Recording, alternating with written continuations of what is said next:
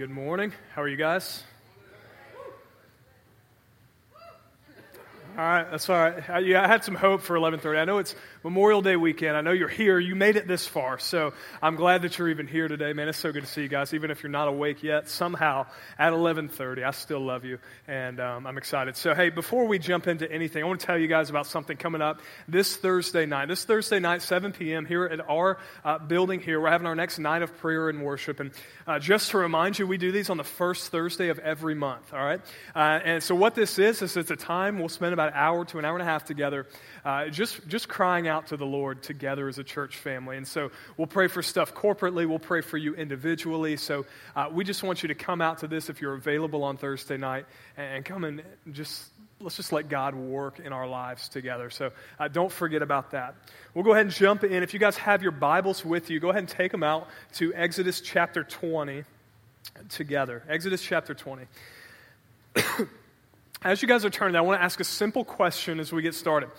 Who in the room, and you can do this by just raising your hand and keep it there for a minute, who in the room has ever told a lie before? Okay, if you don't have your hand up, go ahead and put it up because you're lying to me right now. So, yeah, every single one of us is guilty of this. Every single one of us has told a lie at some point. I'm convinced of this. I bet a lot of you told a lie this past week. I bet a lot of you probably told a lie on the way in here this morning. You could make it 6 hours into the day without lying about something. And this is a big deal in God's Word, which is why it's in the Ten Commandments. And that's what we're going to spend time talking about this morning in the Ninth Commandment is the issue of lying. Now, as we get in and talk about this, there's going to be a couple of different groups of people. The first one is this. Some of you guys know lying all too well. And I don't mean that you lie personally. I mean that people have lied about you and it's done something terrible in your life. Some of you have experienced the devastating effects of someone telling a lie about you or about your family or about something you supposedly did, and it's wrecked you personally. You've had family members that have kind of turned away from you. You've had spouses leave you. You've lost a job. Something has happened because someone told a lie about you. Now, while I know that there's a category of those people in the room who've experienced these big effects that have come from lying, I know all too well that there's a different category of us in the room that as we talk about this, you're really not going to feel weight behind it at first. You're going to see lying as insignificant little stories, something that white lies, they don't really bother anybody, they don't do anything.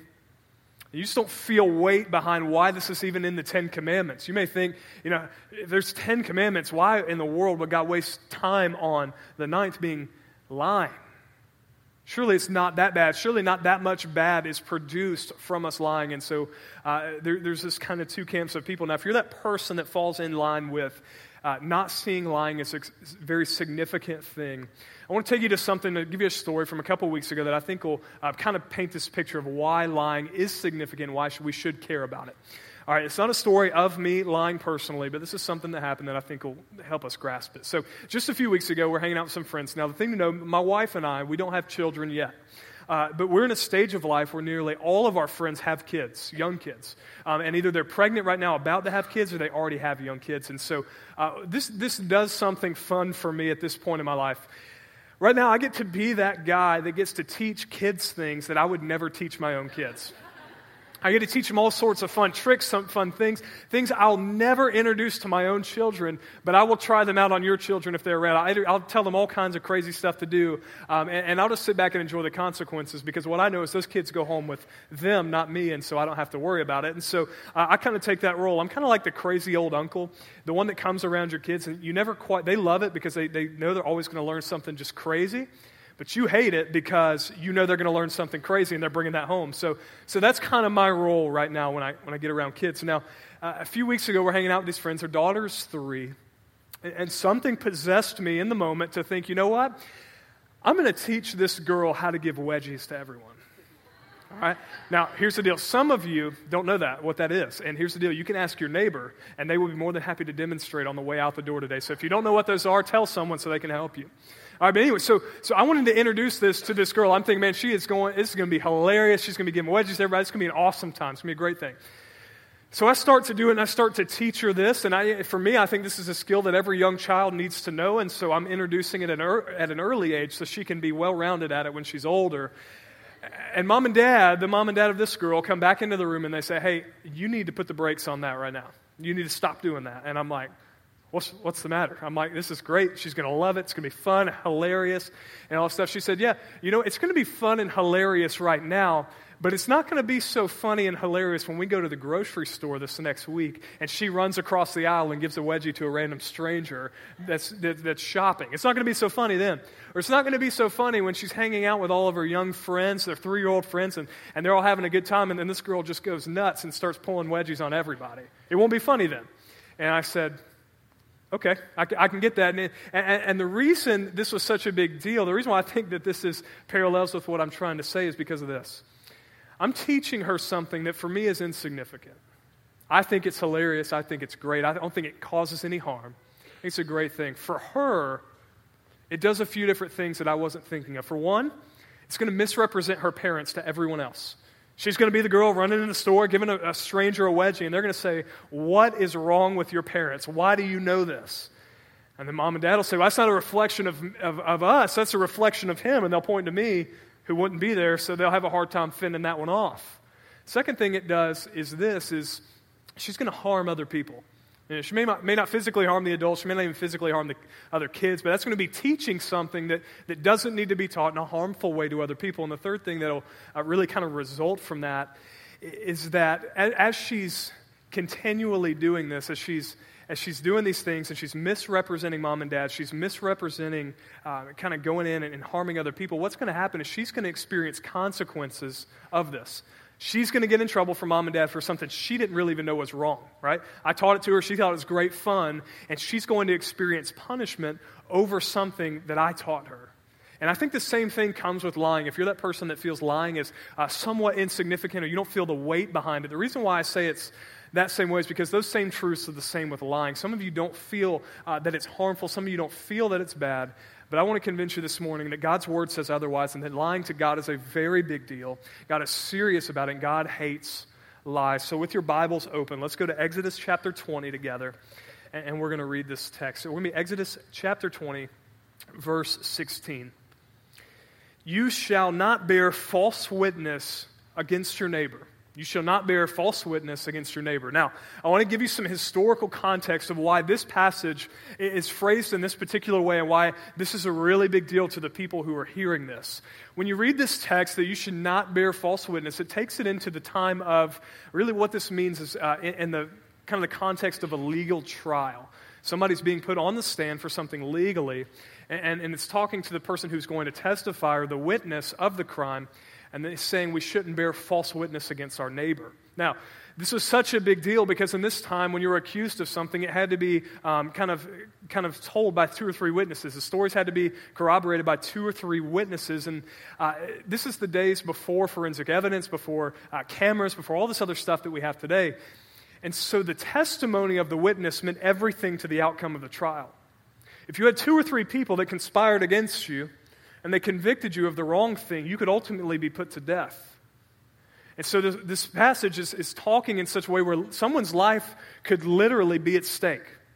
If enough people are bearing false witness about you, you could have been put to death. And so this was a really big deal. Someone's reputation was going to get ruined, or someone could potentially lose their life as we bear false witness against them. Now, this same thing happens today. You or I may get called in. If we witness a crime, we may get called to the court, and we have to testify against that. I had that happen to me just a few months ago, and I had to testify, and it was important for me to remember this because I needed to bear true witness and not false witness so someone didn't get punished unjustly. And we hear stories all the time. People put to death wrongly, shouldn't be put to death. People jailed wrongly for something they didn't do, all because a witness stood before a jury and told and bore false witness.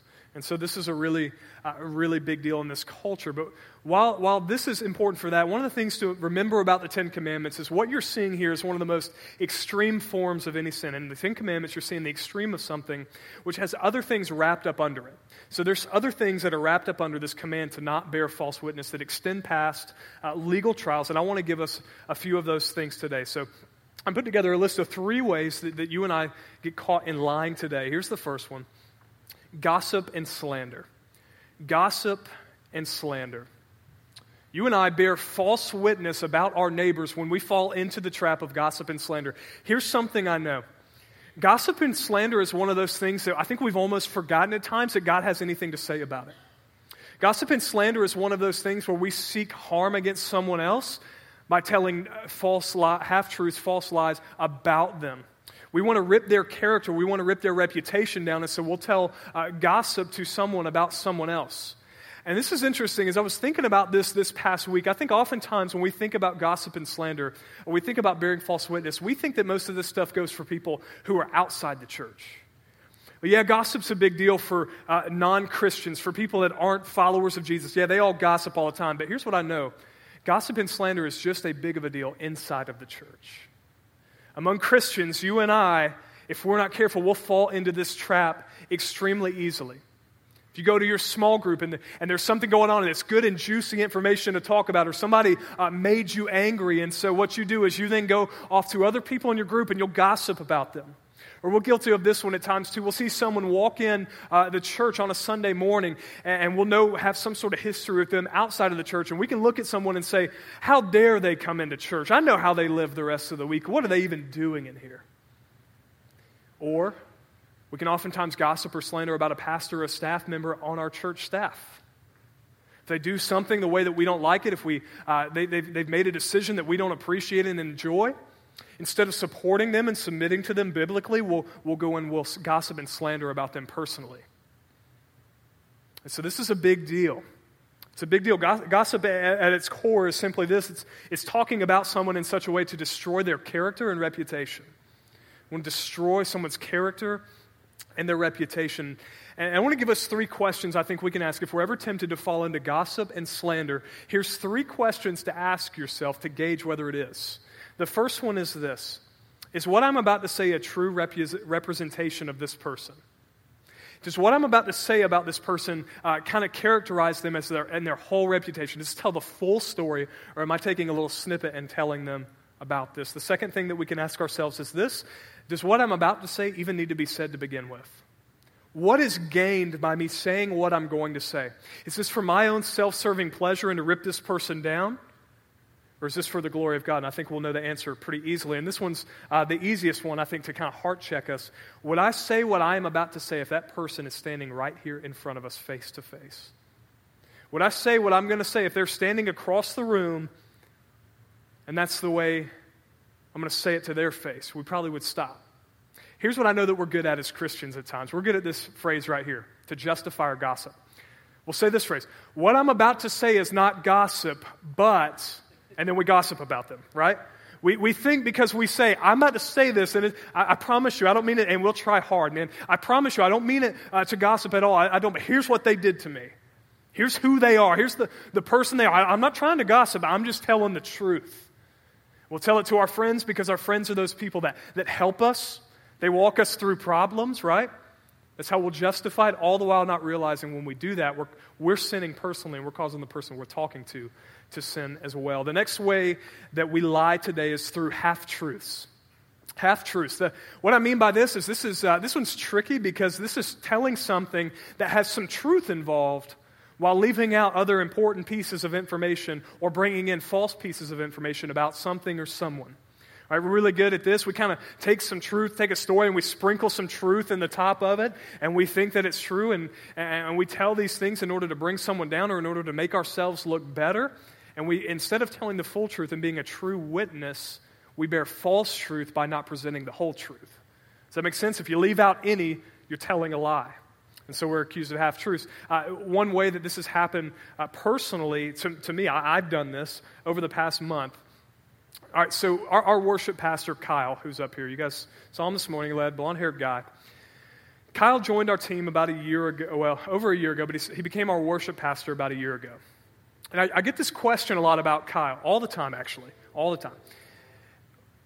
That guy up there, your worship pastor, you know, the one from Australia, what's his name? So people don't know his name. So they'll describe him as the guy from Australia. What is his name?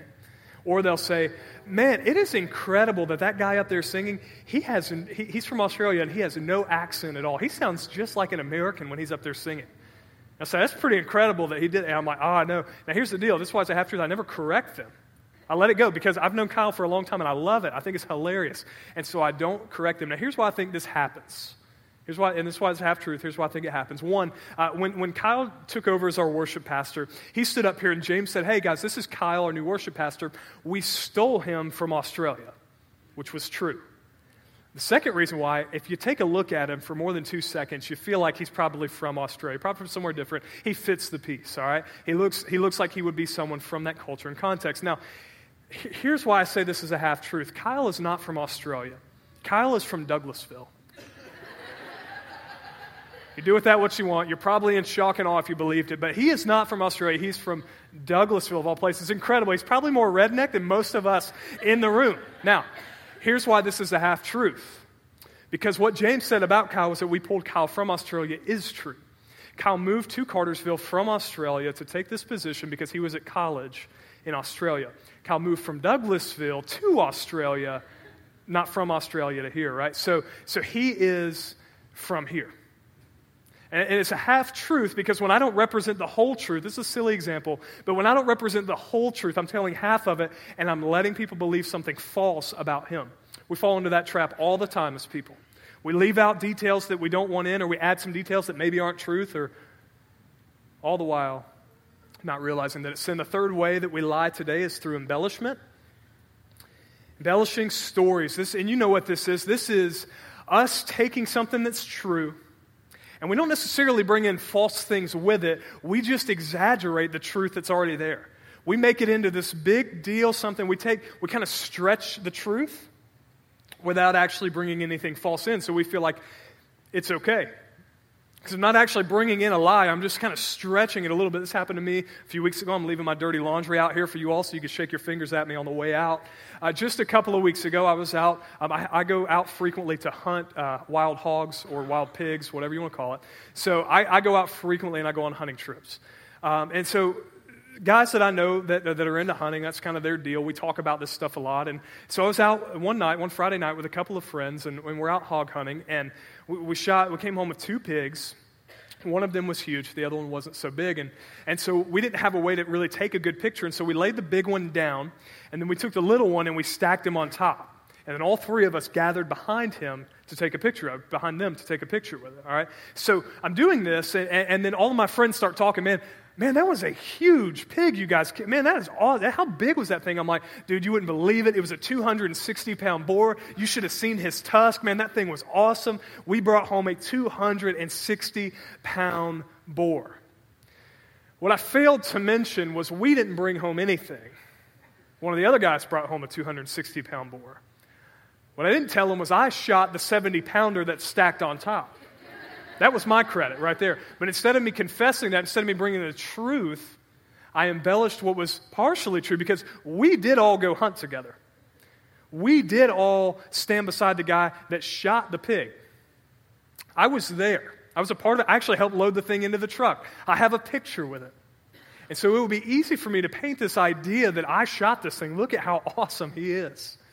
And impress everyone. And why do we do things like that? Our pride's at stake. All the men in the room, you were all like Division I athletes when you were in high school, right? And then that darn knee injury sprung up and sidelined you for the rest of your life. And you just never gotten back to your normal state of just being this physical specimen. All right? We all embellish what we truly were when people can't find the truth. And the pig hunting story, that's a little silly, but it's a way for me to serve my pride. Instead of bringing the truth and saying, no, we didn't bring anything. I was a part of it. Here was my role.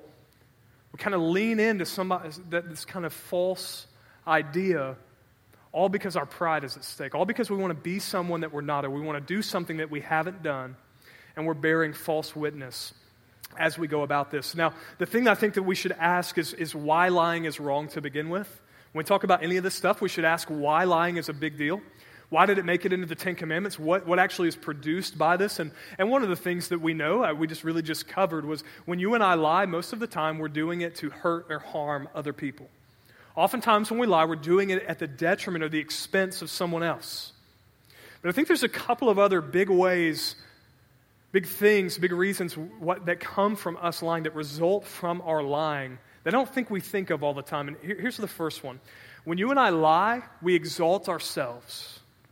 When you and I lie, we exalt ourselves. Oftentimes when we lie, we're not doing it just to hurt someone else, although that may be true.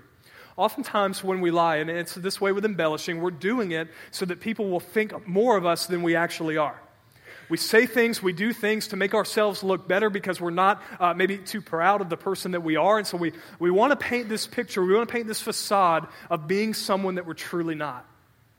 And we don't realize that by doing that, we're violating the ninth commandment to our own detriment. And here's why this is a big deal for Christians. It's a big deal to Christians because for the Christian, our message is that we don't want more of ourselves. The last thing you need, the last thing I need is more of me.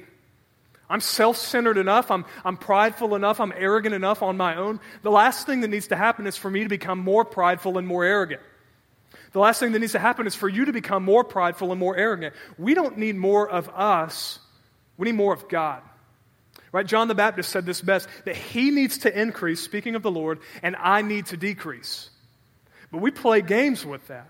We want to exalt ourselves. We violate the ninth commandment all the time because we think, man, I want to be somebody. I want to do something. I want people to see me in a certain way. And we want to exalt ourselves at the expense of the truth. Because the good news is for you and I is we just need to get rid of ourselves.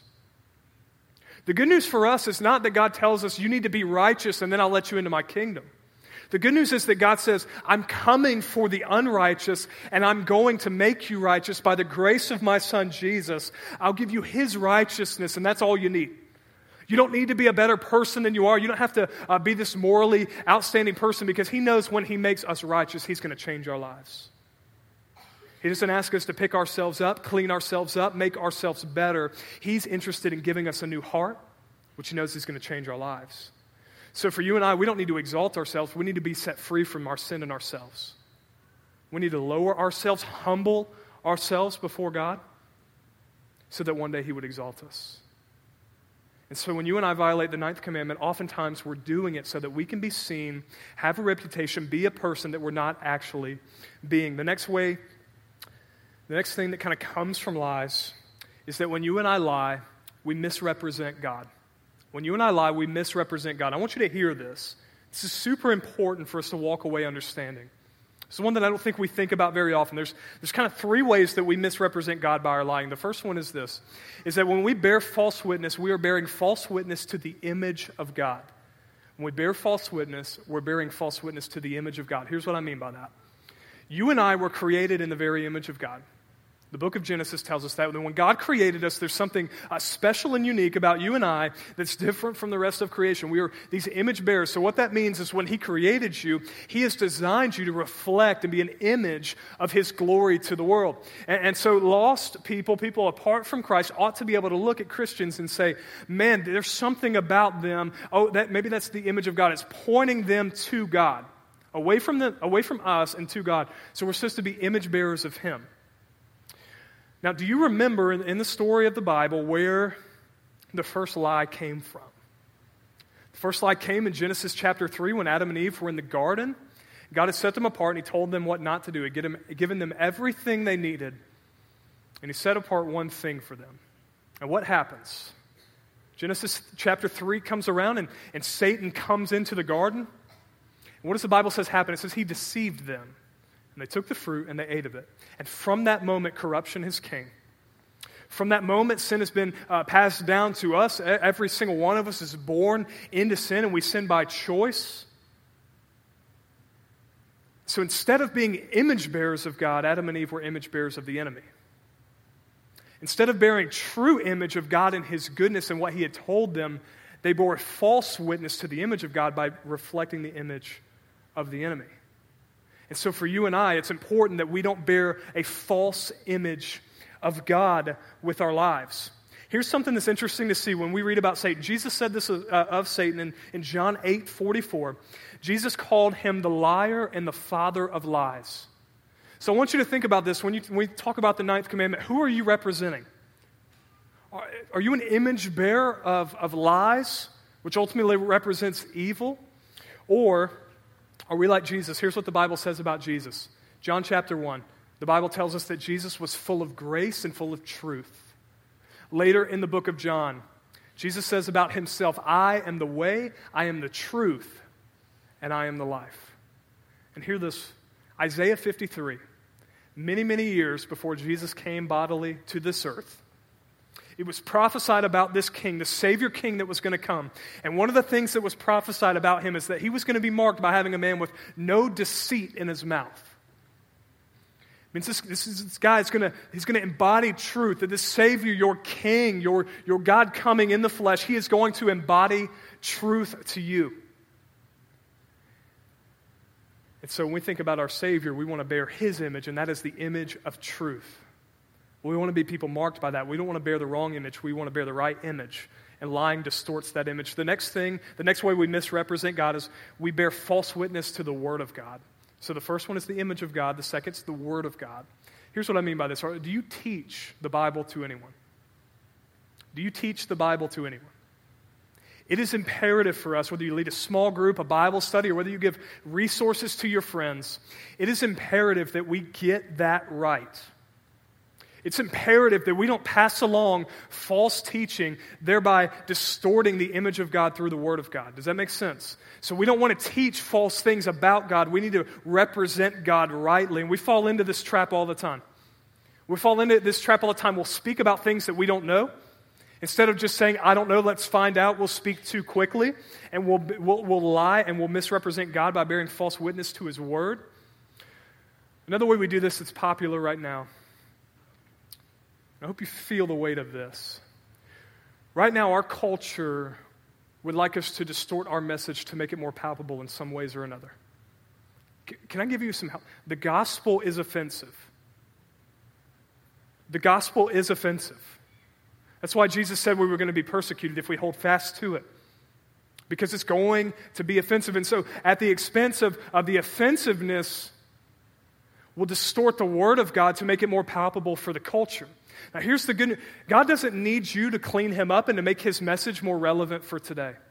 God doesn't need you to make His Word say something that it doesn't. God doesn't need you to save face for Him. He's not on a PR spree that He needs His people to go out and make Him shiny and clean in this westernized version of what we can try to make Him at times. He needs us to bear His Word truthfully. And when we bear it falsely, we're bearing false witness to God Himself, to other people. And so do you know the truth of His Word? That should make us hungry. We should be people that want to know the truth of God's Word. We should seek after that and be hungry for it. The last thing that we do to misrepresent God is that we bear false witness to the work of God. We bear false witness to the work of God. First one was image. Second is word. The third is work of God. Here's what I mean by that. It is easy for us in the South to paint an image of ourselves that's not actually true. We are the best at making ourselves look and sound more righteous than we actually are. When we get in front of people, we can kind of paint this picture of this typical Christian that we think we should be, and we try to paint this picture, and all the while we're so different everywhere else. I was this way growing up. We went to church consistently, and what we would do is we would fight the entire way in. Right? Putting people in headlocks, man. Me and my brother are about to kill each other. My parents are freaking out.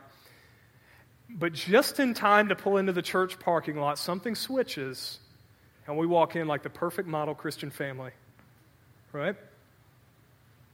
And we sit in church, and we do what we're supposed to do, and we show up, because that's the right thing to do, right? You're supposed to go to church. Good people go to church, right? So we want to be good people, so we go. That was the lie we believed. And then we get out. We get back in the car just in time for me to put my brother in another headlock, or maybe him to me, and we're back to what we were doing before. The Pharisees were good at this too, right? They didn't actually have their heart changed by God. They were just really good at cleaning themselves up. I think some of us are guilty of that. Some of us, we know our brokenness, and some of us, we're not near aware enough of it. Here's the good news for us. God does not ask you to come and make yourself righteous. He says, I'm going to do it for you. He doesn't say you need to clean yourself up. He doesn't say you need to play this part so you can fit in church. What He's saying is, I'm going to come and save you and give you a new heart and make you a new person. And so when we lie about the work He's done in our lives, we misrepresent God by misrepresenting the work He's done in us. And it's a terrible game to play. It's a terrible game. What worse hobby is there than to play like a Christian? There's not many, right? It's terrible. Why would we want to fake the work of God when we can have the work of God in our lives? So we need to lay ourselves down to him. So what do we do with this? I want to give you three simple things you can take away from this message that you can do in your life right now and start to implement. The first thing is this. As Christians, we need to be people that love the truth. We need to be people that love the truth. Do you love truth? I hear all the time, I work with a lot of young people, and right now in younger culture, it's a lot of this going on of, man, God can be whatever you want him to be. God can be this, he can be the tree, he can be that, he can be a he can be a she. And all the while, we never consult God about what he says about himself. It's so popular right now, especially in younger culture, but older folks are guilty of it just the same. And instead of loving truth, we love what we want the truth to be. So we don't seek truth, we make it up as we go, because culture says truth evolves, right? Or truth is relative. It's relative to you, it's relative to me. And the good news is God does not leave us to our own devices to figure that out. God plainly tells us, and we just need to go see what he said of himself. We need to love the truth. For some of us, loving the truth means we need to find him in his word. We need to see what he said about himself. For some of us, we're Christians. We believe what God said. We're just lying with our lives. You're lying to your spouse, you're lying to your kids, you're lying to your boss. And so for some of us to love the truth, what that's going to mean is you need to come clean of some things. You need to come out from hiding and be a person who loves truth. The next thing that we can do is this. We need to learn how to speak the truth in love. Speak the truth in love. That's from Ephesians 4:15. Here's what I know. Most of us, some of us, and I'm one of these, have no problem at all with loving the truth. Man, we love truth, we know truth, we want to say truth, we want to tell everybody. But we don't speak the truth in love. And so if you're not careful, you can take the truth and you can run people over with it. To illustrate, and I may step on some toes, and I apologize if I do, but let's look no farther than the Target bathroom situation. Christians yelling to the culture as loud as we can, and getting angry because people are not acting like Christians. I get the concern behind it. And it's not that Christians have the wrong idea of the situation. Here's the thing. We just find the most unhelpful ways possible to talk about it. And so instead of engaging someone across the table, instead of saying, hey, you're a human being, just like I'm a human being, let's engage and I'll try to present the truth to you, we find whatever platform, oftentimes a keyboard, to hide behind and yell as loud as we can. So we don't have a problem with speaking the truth, we just do it in the way that no one wants to listen. So oftentimes people don't hate the message, they hate us. So we need to speak the truth in love. Do you know how to do that? Are you gentle? Are you Jesus? Are you full of grace and truth? Because you realize he didn't sacrifice one at the expense of another. He didn't enter in with someone graciously and leave the truth at home. He brought both of them. And he changed the world. So do you speak the truth in love? You name whatever it is. Can you wrap the truth in grace and present it to someone else? The last thing is this. Some of us need to stop lying to God. This is for Christians and non-Christians alike. We need to stop lying to God. There's a story in the book of Acts chapter 5, and I want to read it, and I'll put it on the screen. And this is a story in the early church of a couple who was lying to God. Let's read this together. But a man named Ananias and his wife Sapphira sold a piece of property, and with his wife's knowledge, he kept back for himself some of the proceeds and brought only a part of it and laid it at the apostles' feet. But Peter said, Ananias, why has Satan filled your heart to lie to the Holy Spirit and to keep back for yourself part of the proceeds of the land? While it remained unsold, did it not remain your own? And after it was sold, was it not at your disposal? Why is it that you have contrived this deed in your heart? You have not lied to men, hear this, but to God. When Ananias heard these words, he fell down and he breathed his last. And great fear came upon all who heard of it. The young men rose up, carried him out, and buried him. That's a sobering story. We won't pass the offering plates again, don't worry. What this story is telling us is that you had a man and his wife who, while the rest of the church is experiencing this incredible growth, the gospel is so real to them. They are seeing Jesus. I mean, they see Jesus for who he is. He's just resurrected, and they're so passionate about the mission of God. They're willing to sell anything they need to sell so that everyone's needs were met. And you have a couple who caught up in that comes to the church, sells their land, brings part of the money, and lays it down. The interesting part is after what we just read, the wife comes in and she apparently doesn't know what happened, and so they asked her, hey, tell us about this land and money, and she lies as well. And she also falls down dead, and they carried her out with her husband. This is such a big deal because if you saw the words in there, Peter said that Satan had filled their hearts with deceit. They were not lying to men, they were lying to God. They were being someone they weren't. And I can only imagine the different reasons why they would have wanted to do this. But can you think of them? Yeah, church, man, we sold all this land that we had because we're giving to, brother and sister so-and-so who don't have any money. And so, man, we sold all of our land to do this, man. Oh, we love the Lord. All the while they know they're lying, and they're not lying just to the people. They're lying to God himself. And so some of us need to not do that. We need to stop lying to God about whatever it is. It's a silly game to play to think that we can lie to God, the all-knowing, all-present God, and we think we can pull one over on him. And so where's your life filled with deceit right now? Where do you need to lay that down? Because here's the good news. God hates lying, but he absolutely loves liars, and he loves to save liars. And he loves when liars come to his feet and they lay their lives down, and he changes them and makes them a new person. He hates lies. And if that's you, he loves you. He wants to make you new through the cross of his son, Jesus. Not because you're awesome, not because you deserve it, not because you're someone that you're not. He wants you in your brokenness. He wants you at your worst. The Bible tells us at the right time, Christ died for the ungodly. And it was at our worst. And so some of us need to remember that and stop lying to God. Others of us, we need to stop lying to God by lying to our other family members as well. You may have lies you're telling right now that you need to come clean from. The good news about this, you don't have to take out a 20-year plan to get this fixed. You can lay it down today. He wants to make this right today. You don't have to walk out of the door hiding anymore. It's exhausting to lie. It's exhausting to hide things from people. You don't have to walk down that road. You can be set free right now. So I'm going to invite our prayer team to go ahead and come forward. And as they're coming down, it's going to prepare you. Kyle and the band are going to come sing a song, and it's a song that really just cries out that we want to be made like the Lord. We want to be like God. If he's truth, man, we want to be truth. If he's holy, we want to be holy. We want to be set apart like our God is set apart. And so some of us, as we're singing this song, some of you need to come maybe for the first time and say, I've been lying to God. I'm not a Christian, but I want to know what that means. These people down front would be more than happy to tell you what that means. Some others of us, you're lying to a spouse and they're sitting right beside you. What better time to make that right than right now? Or if you're lying in other areas, you mean just come confess it to one of our team members up here, one of our pastors and directors. They'd love to help you with this. Let's pray together.